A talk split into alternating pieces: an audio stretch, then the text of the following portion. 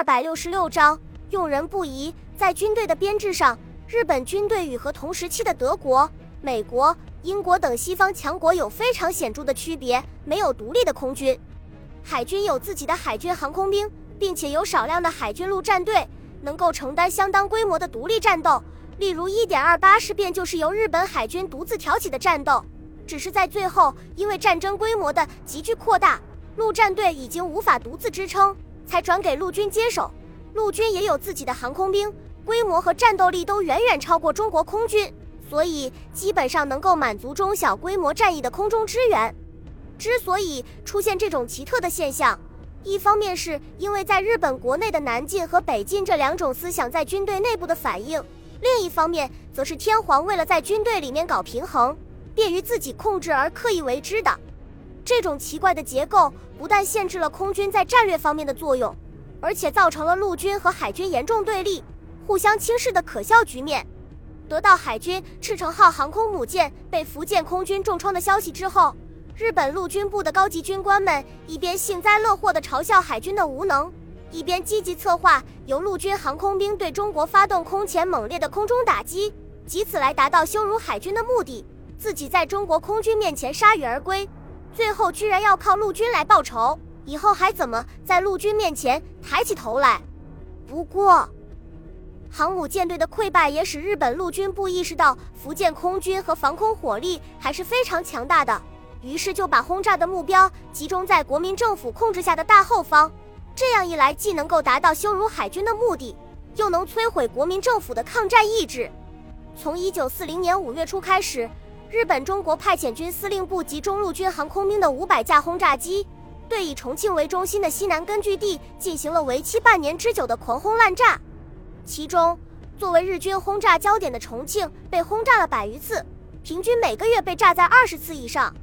敌机在轰炸重庆的同时，成都、自贡、乐山、宜宾、万县、南充等大中城市也全部遭到近乎毁灭性的轰炸，连巫山、奉节、云阳。涪陵、垫江这些不设防的小县城也受到一次又一次的轰炸，房屋被夷为平地。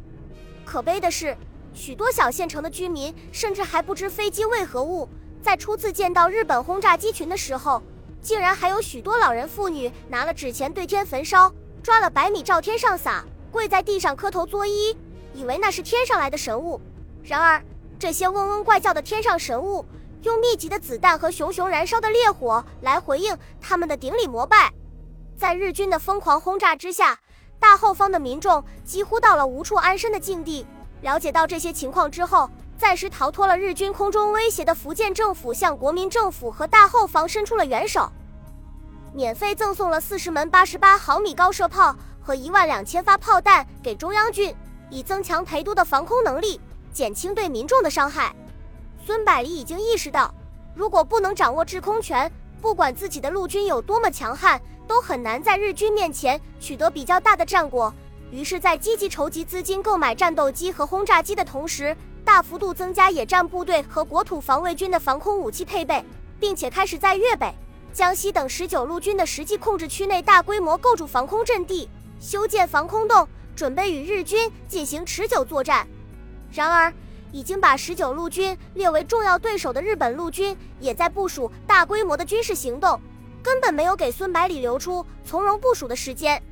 六月初的一天，很少露面的杨英杰急匆匆地走进孙百里在军部的办公室，神情严肃地说道：“军长，日军似乎有发动大规模军事行动的迹象。”孙百里听到这个消息之后，没有表现出丝毫的意外，反而笑着说道。他们如果没有动作，就不正常了。然后说道：“你把情况先介绍一下吧。”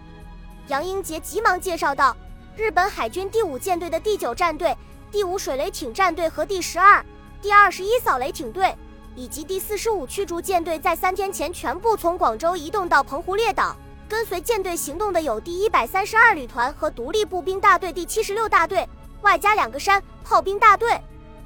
两个工兵大队和一个轻型坦克小队。听了杨英杰的介绍，孙百里用力拍了拍他的肩膀，高兴地说道：“杨先生，你的情报部门工作效率实在是令人叹为观止。日军刚刚出动，你就已经掌握了如此详实的作战兵力序列。咱们的情报部门成立也不过几年的时间，居然能够有这么大的成就，这里面肯定耗费了你的无数心血。我代表全军将士和三省民众向你表示衷心的感谢。说罢，孙百里庄重地敬了个军礼。杨英杰略微有些苍白的脸上露出淡淡的红色，说道：“军长，你这样说的话，英杰实在是受之有愧。这些本来就是我的分内之事，有什么值得赞扬的呢？”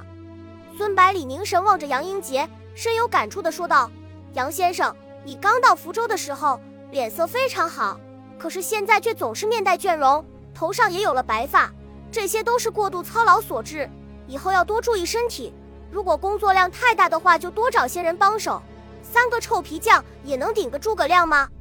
杨英杰感激地笑了笑，说道：“谢谢你的关心，我以后会注意的。”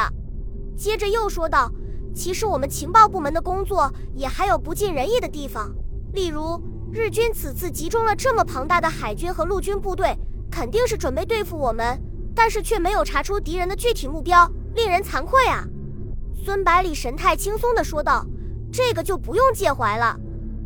从目前敌我双方的态势来分析，很容易就能够推测出日军的目标。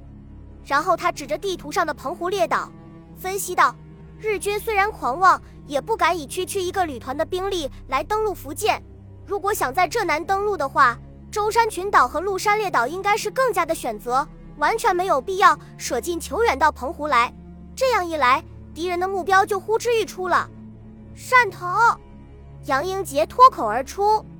孙百里赞许的点了点头，说道：“日军占领汕头之后，向北可以威胁福建，向西可以威胁到第十二集团军的侧翼，而汕头又在舰炮的射程之内，非常容易夺下来和防御。如果第二十一军准备对付我们的话，的确是上上之选。”杨英杰问道：“难道你就不担心第十二集团军吗？”说罢，用非常古怪的眼神看了看孙百里。孙百里回答道：“这有什么好担心的？第十二集团军在粤东配备了一个主力师，背后还有犹太军团的装甲部队支援，部队也全部更换了新装备，再加上还有相当数量的地方武装配合，没有理由挡不住日军啊！”杨英杰看着孙百里，张开嘴想说点什么，最后却又咽了回去。孙百里感到非常奇怪，急忙追问道：“杨先生，你如果有话尽管开口。”咱们相识共事已经这么长时间了，难道还不相信我吗？杨英杰想了一会，然后清了清嗓子，说道：“三天前，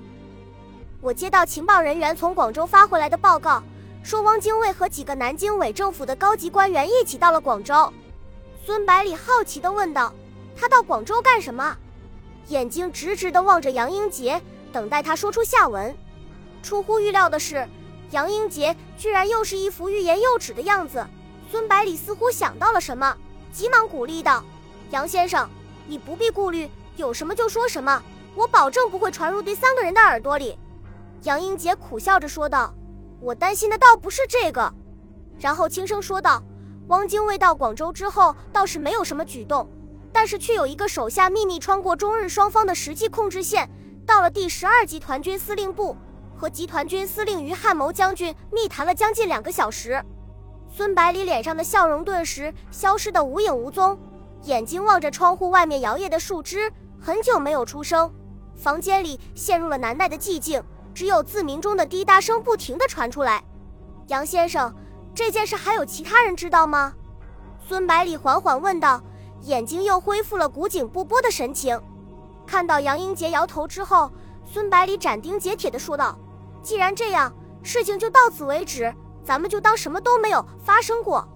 杨英杰轻轻的点了点头，问道：“你为什么这么有信心？”孙百里回答道：“于汉谋虽然和汪精卫有些香火之情，但是绝对不会跟他走在一起的。于汉谋这个人只是过于仁厚，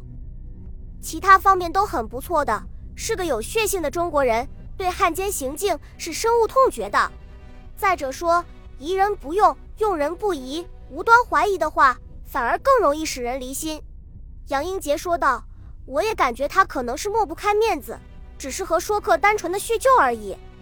孙百里看着杨英杰，试探着说道：“杨先生，如果我猜的不错的话，你的情报人员应该是趁着第十二集团在福州换装整部的时候安插进去的吧？杨英杰点了点头。孙百里说道：“